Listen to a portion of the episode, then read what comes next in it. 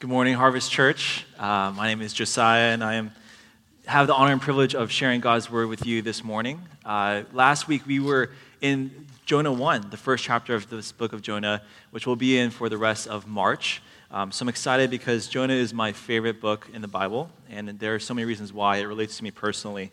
Um, last week, we saw the downward spiral of what it means to run away from God. Running from God never turns out the way we think it will because running from God means essentially running from life.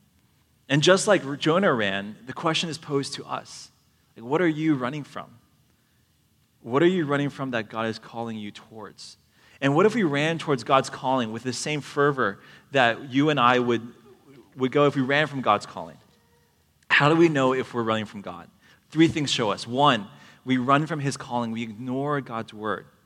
Second thing we see is that we do not fear God. We have an improper fear of God. And third, we have a lack of concern and love for other people. Jonah points to God's grand compassion and mercy for us and the pressing need for us as the hearers and recipients of God's word to share this love and reflect it back to God. So, um, I am no art uh, expert or connoisseur by any means, but the following painting is by Johann Vermeer, and it's entitled Girl with a Pearl Earring. Uh, so I verified this with our senior artist, um, Claire Lee Monet, and she, uh, her, this beautiful painting by Vermeer draws our attention to two things in the painting. One is this servant girl's face, and the other is a pearl earring. Two things that normally do not go together a servant girl and a pearl earring coalesce. They've come together to form beauty. And her face is captured in this gorgeous light with mysterious darker hues in the background. And so, what we may not see, which I've learned in the studying of this painting, is that Vermeer's took a lot of care in not painting this in one stroke, but he had a lot of layers and underpaintings to it. You have to paint with opaque colors for the baseline, for the face, and for the pearl earring so that it can shine brighter as you paint more layers over it. Similarly, we're going to see a prayer from Jonah that is similar to this. On the surface, Jonah's prayer in the belly of the fish seems amazing. And there are things that are exemplar and of quality that we can adopt for ourselves. But there are also things, Jonah's underpainting of his prayer, that have broad strokes that influence his prayer, namely his sin and disobedience, that sets the stage for a prayer that's lacking of so much. And though it sounds pleasing to us, it's not pleasing to God. So the title of this message is Drowning in the Shallows of Dangerous, of Shallow Repentance, where we see that when we don't come to God in proper repentance, we have the danger of drowning in it. So, as Jonah predicted in Jonah chapter 1, after he was running away from God on a ship bound in the opposite direction of Nineveh, the city he was supposed to go to to share God's message of repentance to the most vile nation on earth, he has himself hurled overboard, and the sea calms and stills. And though the sailors breathe a sigh of relief and worship God, underneath the waves, Jonah is hanging on for dear life. Though Jonah had turned from God, God did not turn from Jonah. So let's see what God's word says for us this morning. If you have your Bibles, I'm going to invite you to turn with us to Jonah chapter 1, verse 17. Um, the, the, the verses will also be on the screen, and I'll read God's word for us. So Jonah 1:17 until 2:10. And the Lord appointed a great fish to swallow up Jonah. And Jonah was in the belly of the fish three days and three nights. Then Jonah prayed to the Lord his God from the belly of the fish, saying, I called out to the Lord out of my distress, and he answered me. Out of the belly of Sheol I cried, and you heard my voice. For you cast me into the deep, into the heart of the seas, and the floods surrounded me. All your waves and your billows passed over me. Then I said, I am driven away from your sight. Yet I shall again look upon your holy temple.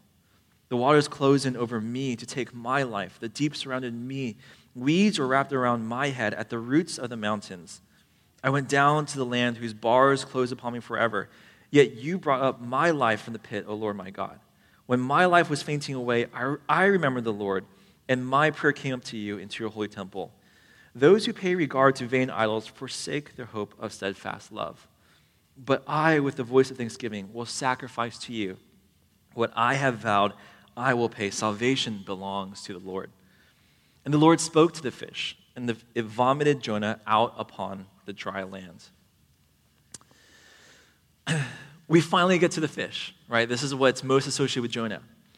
God appointed a fish. He assigned a fish. Like while Jonah was in the ship and the storm was raging, God brought this fish just at the right time to catch him when he was found in the ocean.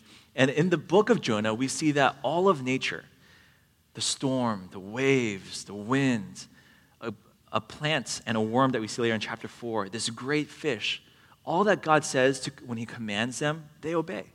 But the irony is that Jonah, a man of God, is the only one in the story who doesn't obey God. Now, I know what you're thinking because I've thought it too. Did a big fish really swallow Jonah? That seems hard to swallow. Can a human survive in the belly of a fish or mouth for three days and three nights? In the stench and acidic conditions and the slime. So, three quick just ways to disarm this.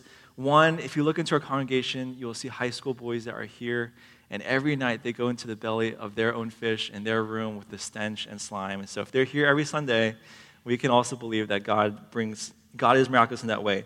The second thing we see is that um, there's a, there are books about um, the intersection of faith and science. And there are documentations of north of 10 instances when people have been swallowed by fish or whales, and they've cut open the fish, and these people have been alive, whether it was a few hours later or even a few days, in the case of James Bartley. But the third thing, and the most important reason, is that this is a miraculous event. It's supposed to defy natural odds and the, the possible. It's not the type of fish that we have to be concerned about or caught up in it's about the rule of the fish. The whole story of Jonah is a miraculous story and account. But if we believe in the resurrection of Christ and all the miracles that come before, a God who resurrects his son from the dead three days in a tomb, and a God who's created the world out of nothing by his spoken word, then we can too have faith to believe that this is true. So I hope we don't detract from the main point, which is God and Jonah and ourselves in Jonah. Just as we have a propensity to run from God, we also have the propensity to cry out to God when we only need help. But in that state, we sometimes get tempted to say, I need your help, God, but I didn't do anything wrong in the situation. So, do you also struggle with that sometimes? Sometimes maybe you're fighting with your spouse or your siblings or your children or your parents, and there comes a time where it's hard for you to recognize that you are in the wrong and to admit fault. And our horizontal relationships with one another sometimes reflect a vertical relationship with God. Peter Craigie says that when we disobey God, it takes radical treatment to remedy that which we have done. And so we're in the same, we see Jonah. His radical disobedience is going to require radical treatment to remedy that which he has done. Our disobedience and sin before God is the underpainting to our relationship with Him. So, two thoughts to flesh out Jonah's prayer in this instance today. First thought one, God allows us to hit rock bottom so that we may fully depend on Him. God allows us to hit rock bottom so that we may fully depend on Him. It wasn't until Jonah was fully beneath the waves, when he was drowning, when he felt the waves breaking over him and the seaweed entangled over his head, where he couldn't come up to breathe, that's when deliverance was possible. And for the way, for the way up for Jonah was actually downwards. The heights of God's mercy were at the depths of the sea. But it wasn't for Jonah just simply being at the bottom, being at rock bottom, but being able to pray at rock bottom. So when you hit rock bottom, whom do you turn to? For Jonah, he finally turned to the Lord. After lots of instances where he could have prayed to God, we see in chapter 2, he finally prays to God. The pursuit of God often starts with the discipline of God. Jonah being overboard is God's discipline. And if God disciplines Jonah and he delivers him but doesn't discipline him, how will he learn? And the same is true for you and I. The fish that's represented here is not a sign of God's wrath, it's not a sign of his judgment, it's a sign of God's deliverance. And what we can see that is we notice what God does not do. One, God did not give up on Jonah. When Jonah ran from God, God did not have to expend his time and energy and nature's resources to pursue Jonah with a storm. If he really wanted to be efficient and go after Nineveh, he could have chosen another prophet from Israel to go after who would obey him. But instead, God pursues Jonah wholeheartedly. And the other reason why we don't see that this is a sign of judgment is because God could have sent different kind of fish. He could have sent some really hangry great whites to nibble on fish food. But that's not what God did. God pursued Jonah in this way. And sometimes what Jonah might have felt, we feel too. We might feel like the provision that God provides is actually our punishment. But in reality, this is a comforting message for us. Jonah is so broken, he's so rebellious, and yet God is committed to Jonah and faithful to him. In fact, the only criteria to be used by God is just to be broken. And Paul attests this in, in 1 Corinthians 1 27 29 when he says, But God chose what is foolish in the world to shame the wise, God chose what is weak in the world to shame the strong. God chose what is low and despised in the world, even things that are not, to nothing, to bring to nothing things that are, so that no human being might boast in the presence of God. And so God uses broken people like Jonah, like you and I, for his glory, for his purposes.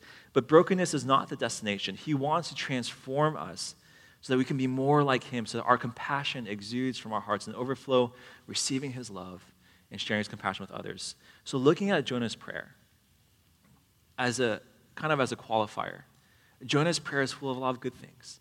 But at the same time, we're going to notice that there are a lot of things that are lacking. Things are insufficient in his prayer. So Charles Spurgeon says we have two choices. We can choose between being humble or being humbled. And Jonah's life, as we've seen so far, is he would rather be humbled. And so looking at his first half of the prayer, when he is, this is the prayer that concerns him being in the sea when he's drowning. We think that's one of great thanksgiving, but there's hints at a disconnect between Jonah's prayer and his heart the disconnect is consistent with his inconsistent behavior. And we can see two things about Jonah's prayer. One, Jonah had to hit rock bottom for him to cry out to God. And secondly, God heard Jonah's cry and rescued him despite Jonah's waywardness. So Jonah's rock bottom, he refers to his time in, in verse 2 as his distress. It was when he was drowning at sea. Jonah's distress was a direct result of his disobedience from God, and, and make no mistake about it. But in verse 2, he cries out to the Lord. And if you see in your Bibles, you'll notice that the Lord is in all capital letters. Whenever your Bible has that in capital letters, it's because it's referring to a specific title about God, which in this case in the Hebrew Bible, it's Yahweh. Yahweh is a name for God that carries its own connotations with it.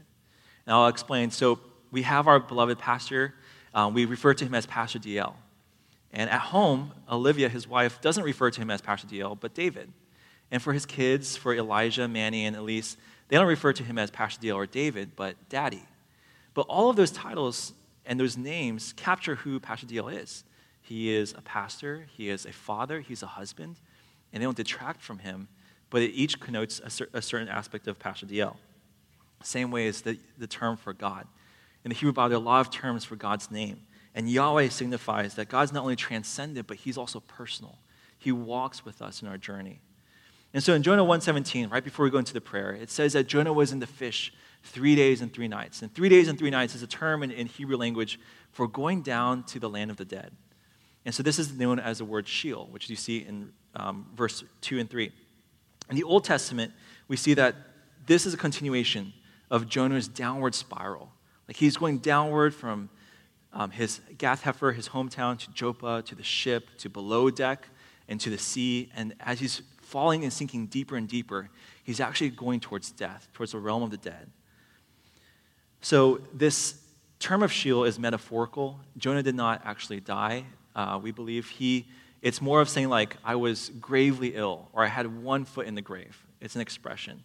But the imagery is that he went below the depths to the gates of Sheol, where the bars closed over him, but the great fish broke through the bars to free him and rescue him. And so, what that shows is that God allows impossible circumstances to envelop over us sometimes before he rescues us. God brings the fish. It only, doesn't only deliver Jonah, but provides a sanctuary for him to be able to pray to God, finally. And the second thing we see is God's rescue. God always answers and hears the cries of his children. And that's a comfort for us. Whenever we are in situations where we are in trouble, when we are in the seas, we cry out to God, God hears even in the silence. And there are things that we see because in the verse 6 it says, The powerful yet changes the story. I cried out to God. I was drowning, yet you answered me. So, five things we see about God answering us and his rescue for us. One, God answers us in spite of our guilt. Even though we're guilty of disobedience, God answers us. Two, God answers us in spite of his discipline and wrath. Even though he is a just God who carries out judgment and correction, he still rescues us. Three, God answers us and delivers us in impossible situations and circumstances. Four, we see that God answers us at just the right time. Sometimes God answers us at the 11th hour. And that's encouragement for us. And we see in Jonah's story that we can pursue God's in, acts, in asking for deliverance in unrelenting prayer. And lastly, number five, God answers us in stages. The fish comes, it doesn't take him to land immediately, but for three days and three nights, he's in that belly of the fish. And the reason why is because God wants him to understand grace, to understand that he needs to depend on God. So there's a little bit of a detour. God's presence is there in the midst of the drowning. It's ever more real in the drowning. It's ever more real when we go through our radiation treatment. It's more real, God's presence is more real when we go through our breakups, when we lose a loved one in our life. It goes through our loss of job, our loss of financial security. It goes through when we fail a class or fail a test. We have to realize, however, that only God can rescue. One of the ironic rules of being a lifeguard is that when someone's drowning in a body of water, you cannot jump in immediately to rescue them. Because doing so, as we'll see in this, in this story, so some friends and brothers were swimming at a creek, uh, and they were not good swimmers. So they were staying close to shore so that they would not have to fa- fall into any danger. But one of the brothers swam deeper out into the creek, and unable to touch the bottom, he started to drown. So as he was floundering around and thrashing about, his friends and brothers were on the shore, they were drying up, and only one of the friends could swim. And so the brothers turn to their friend, looking to him for rescue, and saying, Are you, Go in and rescue him. Go jump in and save his life. And the man who's in the water, is, who's drowning, is, is now like he's underneath the waves. The water is above his head. Um, you cannot see his arms. And as he's going underneath, then the friend jumps in, dives in, swims a few strokes, and drags out the drowning. And when the friends ask him, Why didn't you go in immediately? Why, did you, why didn't you save him immediately? He responds, if I were to jump in immediately and save him, he would clutch me in panic, and we would both fall down and drown together. In order to be saved, he has to come to the end of himself and cease to struggle, cease to try to save himself. Only then can he be rescued. The drowning man in this story had to hit rock bottom for his self efforts to save himself because he could not rescue himself. And just as a drowning man, he has, he stops, he has to be saved until he stops struggling that's the same for us in Christ. We cannot struggle to save ourselves by good works alone. We have to realize that someone has to save ourselves because we can't do it for ourselves. So, what does this mean for you and I? What is your rock bottom? What was the moment of your life when the world around you collapsed and you felt everything fall apart? And maybe that's something you feel now. Maybe it's your self hatred or condemnation for yourself. Maybe it's condemnation that you receive from your parents or your siblings. Maybe it's in the failures and this built up identity that you are failing all the time in life, in school, in relationships, in careers, in your friendships, in your family. Maybe COVID's taking a toll on you in school and you're like assignments and assignments behind and there's a pit that you have to try to drag yourself out of. Why does God allow us to hit rock bottom? We see two things. One, God allows us to go full prodigal, to run from God fully because he wants us to understand that at the depths of being the furthest away from God is when we can finally realize that we need rescue. Rock bottom exposes that God is not all that we need until He is all that we have.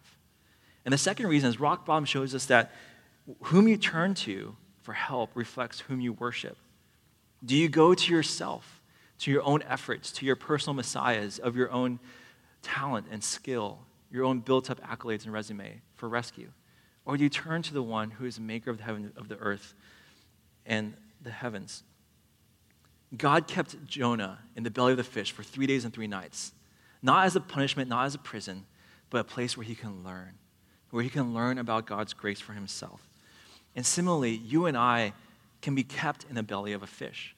And for us right now, that might be the belly of COVID. Like, we don't know how long we'll be in this state. But it would be remiss for us as believers to go through the storm of COVID and to come out not realizing God's goodness and his faithfulness for us. How often do you pray when it comes to hitting rock bottom? For Jonah, it took a storm and the potentiality of him drowning for him to actually cry out to God. Is, that what it's going to take you to cry out to God? Or are you able to cry out to God each day, recognizing your need and dependence for Him? God allows us to hit rock bottom so that we can depend on Him and move into a posture of gratitude and repentance. So, the second thought we see is that gratitude of grace is the antidote to shallow repentance. Gratitude of grace is the antidote to shallow repentance. Looking at the second half of Jonah's prayer, we're going to see how Jonah wrestles primarily with God's grace. Jonah is praying these things, and there's some good things, as we mentioned before. But Jonah has an incomplete understanding of God's grace. There are some things he gets. At the same time, there are things that he doesn't. And that's why we see that there's a lack of repentance. And Jonah has disobeyed God, and he, he owes God an apology. But we see that it's bereft in this prayer. There's no, there's no confession, there's no apology, and there's no repentance. So, what is grace? Grace is God's favor to us. Grace is favor given by someone who's not obligated to give it to us. It's like being let into a home. But with the instance of God, it's a cosmic hospitality where He lets us allow and allows us deeper into Himself. Every one of us, we have a certain level of degree of FOMO, a fear of missing out. For high schoolers and middle schoolers in our youth ministry, it's evident. What Adam Young says as a Christian counselor is that everyone comes into this world looking for someone who's looking for them. Like we all want to be pursued and chased in relationships. We want to be loved and we want to be to belong somewhere. That's the heartbeat of all of us, not just our teenagers or our youth ministry. But the thing about grace is not just that God lets us into the house and lets us sit on his couch. It's that God wants us in. And he wants to be with us, even when we don't deserve it. So there are three parts to grace that we can see, um, and Jonah doesn't get all of them, and that's why it's incomplete. So, one that we see for the first part of grace is grace says that we are all deep sinners who are guilty of God's divine justice and wrath. Jonah notes this. So, when he's thrown overboard, he says in his prayer in verse 3 to 4 that even though the sailors threw him overboard, it was you who, um, who hurled me into the deep. He knows and understands that the storm is a sign of God's judgment, but he still he cries out to God, which is a good thing. Even when God is displeased with our actions and our disobedience and sin, He never brings us into storm or affliction, affliction merely for our punishment. Every purpose of God is redemptive. That's all throughout history, and that's all throughout our lives, too. God's priority is to bring a people to Himself. And that's where we see God's mercies. When we hit rock bottom, He does that to draw Himself to us. The second thing we see is that grace says that we are powerless to save ourselves. We cannot fix our problems by moral good or moral effort. Just like the drowning man at the creek, we are unable to get ourselves out of our own mess. We create our mess. In the hymn Rock of Ages, it says, the lyrics go, Not the labors of my hands can fulfill the law's demands. Could my zeal no respite know? Could my tears forever flow? All for sin could not atone. Thou must save, and thou alone. And we just sang the song Remembrance. When Jonah says in verse 7 that I remembered the Lord, that's a calling for us to understand grace. That we remember God and his faithfulness that he did for us what we could not do for ourselves. And when we sang this song, we sang, I recall the cup poured out in sacrifice to trade the sinners and for your new covenant. Hallelujah. I'll live my life in remembrance. Hallelujah. Your promise I won't forget. There is an undeniable way that if we lose our way, if ever we forget or deny God's grace, we ask God, remind us of the price that you paid. So we have to, and part of grace is asking God and remembering his faithfulness.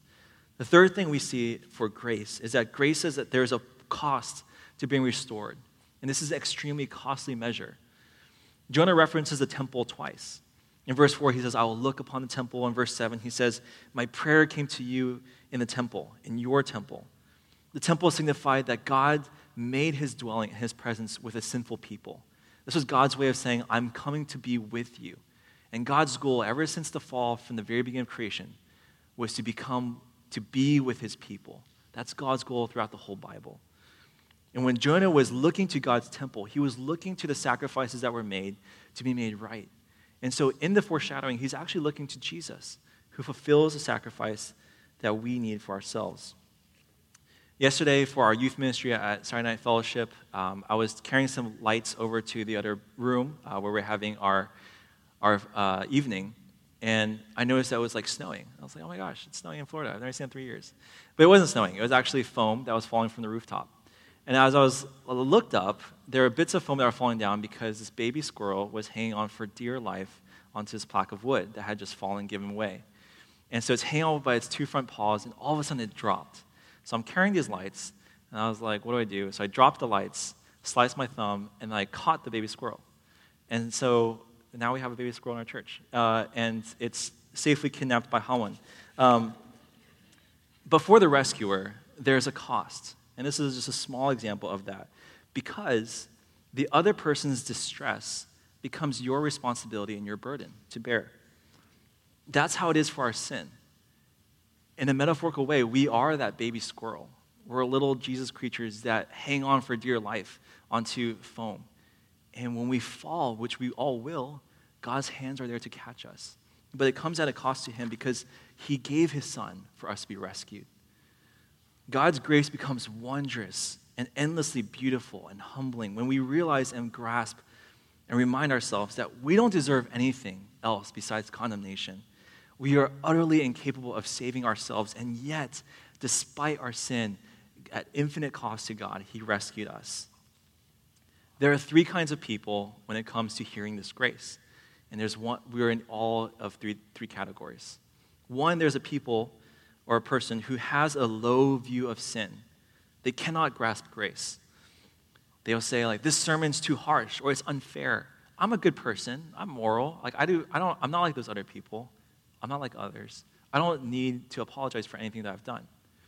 That's having a low view of God's grace. We take lightly sin. The second thing, group of people are those who know they are failures. They have too low, however, of a view of God's mercy. There's a lot of self hatred and self condemnation. I'm too messed up to be loved by God or loved by anyone. I'm too messed up.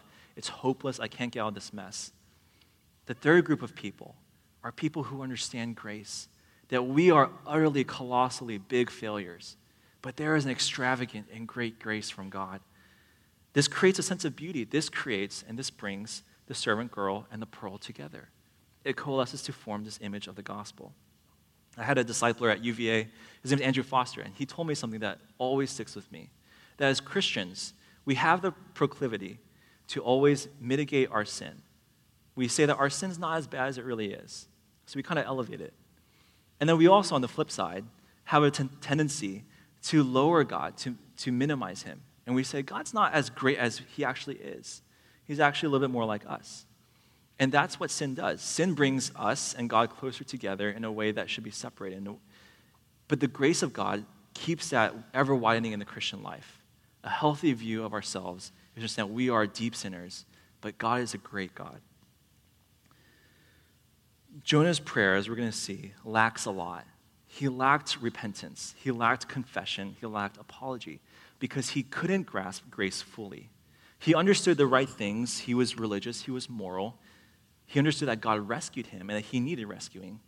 But he didn't think that God's grace could cover what he needed to do, and he didn't think that he needed that there was a cost of being restored.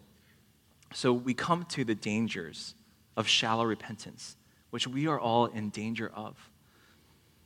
Repentance means turning away from a sinful lifestyle and a sinful way of thinking. Four things we see in Jonah's prayer in his second half, where he has things and markers in his prayer that reflect a shallow repentance. First, there's a lack of confession. Paul David Tripp says, We cannot repent of that which we have not confessed. We cannot confess of that which we have not yet grieved and we cannot grieve that which of it we do not clearly see. And Jonah could not clearly see his sin for what it was. And because of that, he couldn't confess. The second thing of where it ends is like shallow repentance ends maybe with remorse. Being feeling bad and guilty about what we have done wrong is part of it. But if it ends there, then it's not complete and full. The third thing we see with Jonah's prayer is that throughout these eight verses of his prayer, 10 times it has the pronoun I, and seven times it has the pronoun my. And that's an indication that this whole prayer, 17 times, is centered around him. It's a self centered prayer where he's praying about himself. He makes vows, but he's not repentant. He calls his trust in Yahweh, but he shows very few signs of trust in his life. And lastly, we see in verse 8 that Jonah is actually more concerned about other people's sin than his own. He says, I'm not like those idolaters who worship those literal figures who forsake the covenant love of God.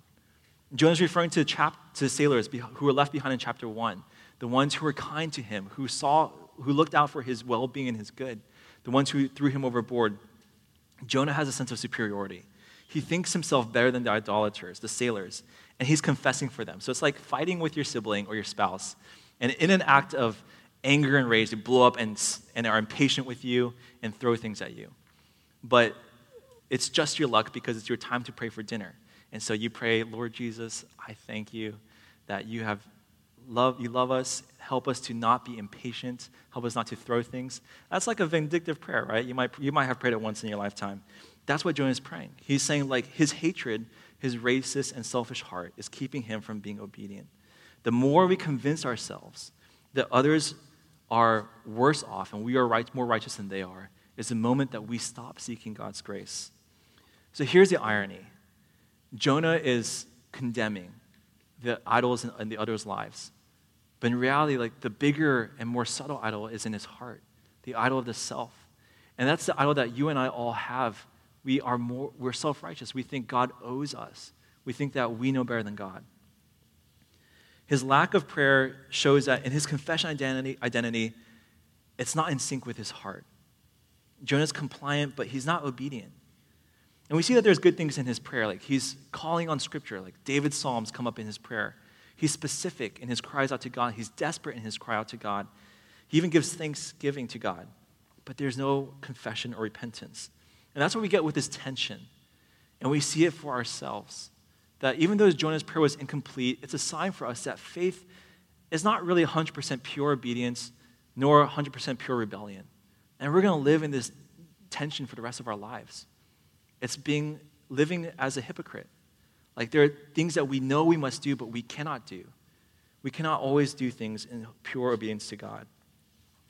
So, in response to Jonah's prayer, God vomits.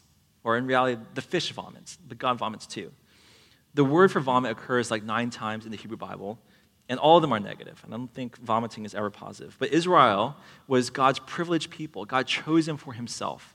And when God gives a command and said, hey, you have to discern and, and dedicate yourself to me and separate yourself from the other nations and gods. He says, if you don't do this in Leviticus 18, then the land will vomit you out. And that's what happens with Jonah here.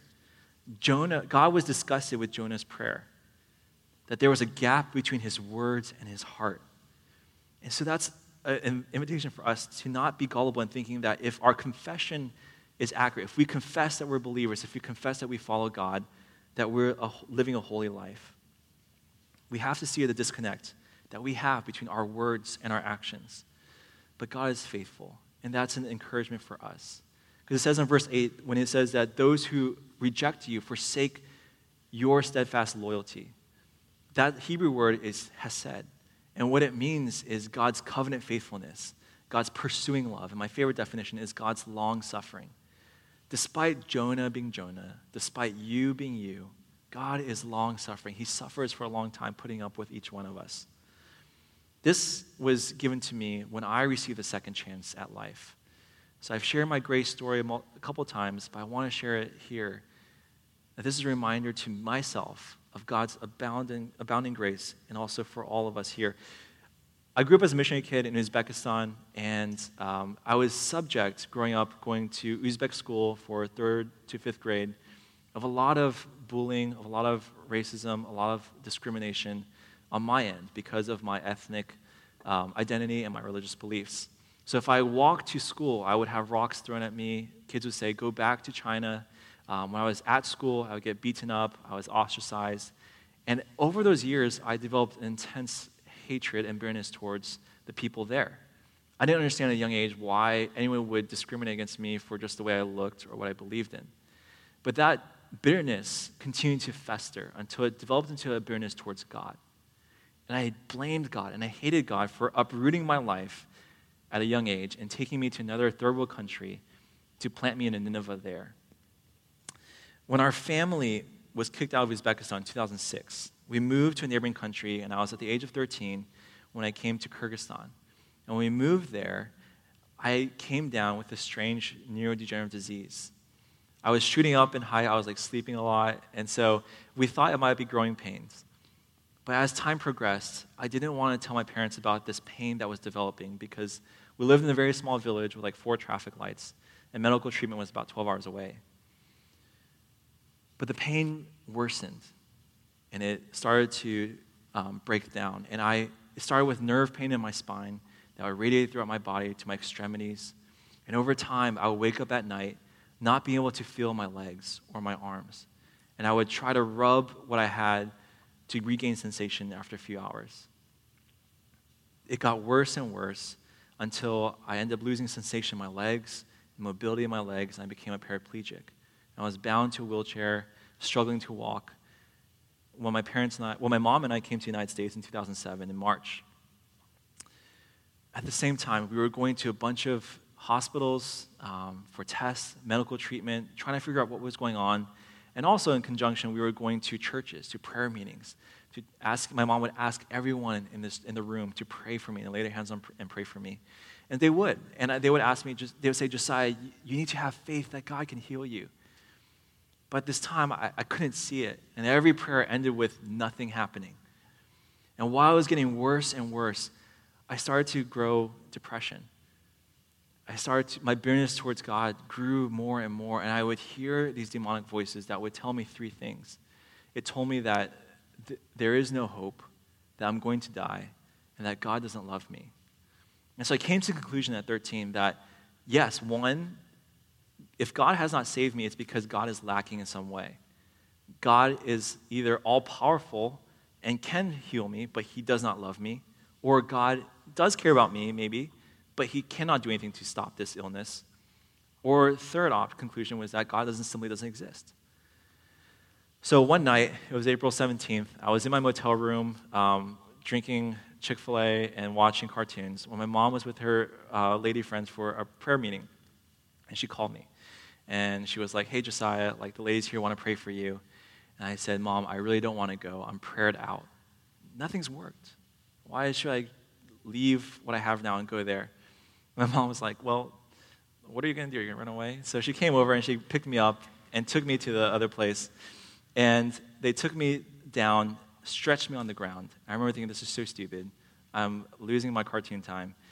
Um, and they prayed for me for two hours, and I fell asleep. And after two hours, they woke me up and they said, Hey, Josiah, try getting up. And in that blurry and shaky moment, I stood up and I immediately regained sensation in my legs, and I could, and the pain was gone. And to me, I thought, there's no way this is occurring. So I, I thought this was a dream. So I ran to the bathroom. And as reality began to sink in, I collapsed by the toilet seat and I just started weeping. Because in that moment, I realized that everything that God had said about himself was true that Jesus did exist, that he was all powerful, and that he did love me.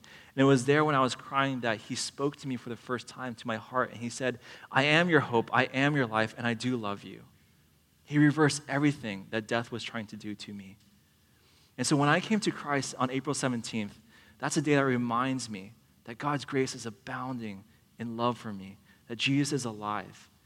But for me, it wasn't just accepting this reality that God delivered me I had to confess and repent. Like, I had to say, I'm sorry, I hated you all this time for abandoning me. And that's what it comes to when we understand grace.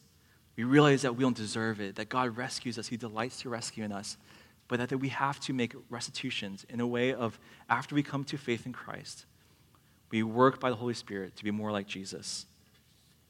So, what does this mean for us, for you? One, it means we need proper repentance.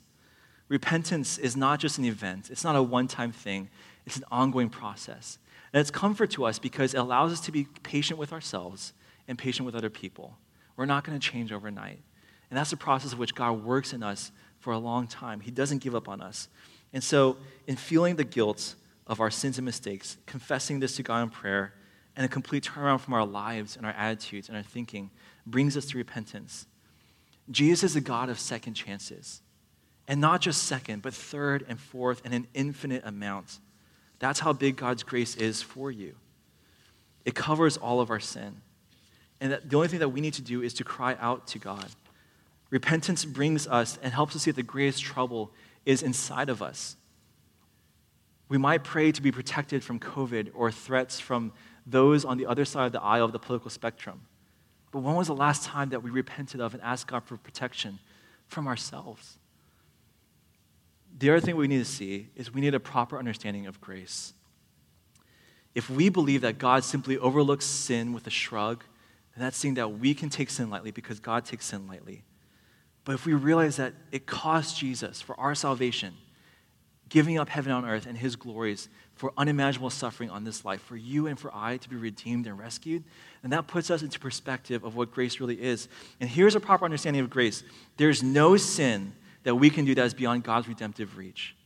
There's no person on this world who's good enough that they don't need God's grace. But there's no, also no person in this world who's bad enough that God's grace doesn't cover what they have done. And you might be living with and be filled with regret in this of your life of past mistakes that weighs upon you, of self-condemnation and self-hatred for what you've done. It doesn't matter what you've done, says grace. You could be a hundred times worse than you have, you have been in your life, and God's mercy will still cover it. God will always chase you. He will always pursue you from day one until to the rest of your life. Not because of something that you do, not because of something that you need to keep up to retain that attraction from God. It's because of what is creative and loving and beautiful in God. God pursues you because of God, not because of you. And that frees us from having to perform in a way that honors God. So here's the kicker Jonah prayed for deliverance from the sea, he prayed for deliverance from the fish. But he failed to see that the biggest deliverance that he needed from was not from the sea, it's not from the fish, it was his sin. And similarly, like you and I, we can get caught up in thinking that we need immediate deliverance and urgent deliverance from our storms, from the sea that we're drowning in, and from the fish. But what Jesus came to show us is that he came to deliver us from our sins primarily. We can still live in obedience in the storm drowning in the sea. And it's better than living on a ship or on land in disobedience to God. God's more concerned about us being delivered from sin than that particular situation. In fact, Jesus shed his blood that turned the seas red with him so that we can die to our former selves and live in him. And that's why Jesus is the God of second chances because he covers everything for us. And so when we sing to God and we declare to him, God, I reach out with everything I am, I reach out for your hand for the hope for the second chance that you offer to me. The second chance, I wait upon you, God, with my hands lifted to you. Will you move this mountain of sin in my life? And we can trust that because Jesus was a greater Jonah who completed that for us 2,000 years ago. 2,000 years ago, Jesus came not to this earth to spend three days in the belly of a fish, but in the belly of the grave when he was crucified for our sake, and he died and was buried for three days in the tomb and resurrected. Though Jonah went to the belly of the fish unwillingly and reluctantly, Jesus came willingly, knowing that a sacrifice had to be made for our sake. When Jonah felt abandoned in the waves as the waves were crashing over him by God, Jesus actually was abandoned by God on the cross for your sake and for my sake. God abandoned his son. He forsook his son so that you and I forever will not be abandoned by God. And that's the message of the gospel. That no matter what we have done, what sins that mounts to the heavens, God's grace covers all of that. He just asks us, trust in me, believe in me, turn from ways, ask for an apology. My grace is so free and abundant for you. And so if we there are two ways to live this life. One is we wrap our hands around our idols, and the second is we place our hands in the trusting arms of God's outstretched hands of His grace for us. So let's pray. God, we thank you that you are a God of second chances. There's an infinite amount of grace. We, as your children, when we sin, when we run from you, there's, we do not deplete the reservoir of your mercy. Your mercy is so much bigger, and all we need to do is cry out to you. God, it's with everything we are. We reach out for your hand. God, will you rescue us? And you promise that you will deliver us, so do not fail your promises. But help us to trust you, God. Help us to understand grace, that we are sinners, that we need rescuing because we cannot do ourselves, and that grace comes at a costly measure. And Jesus, you paid that cost for our sake. So, God, would you help this grace to sink in? Deliver us from not just the sea, but from our sin. And help us to see that we need you. In Jesus' name we pray.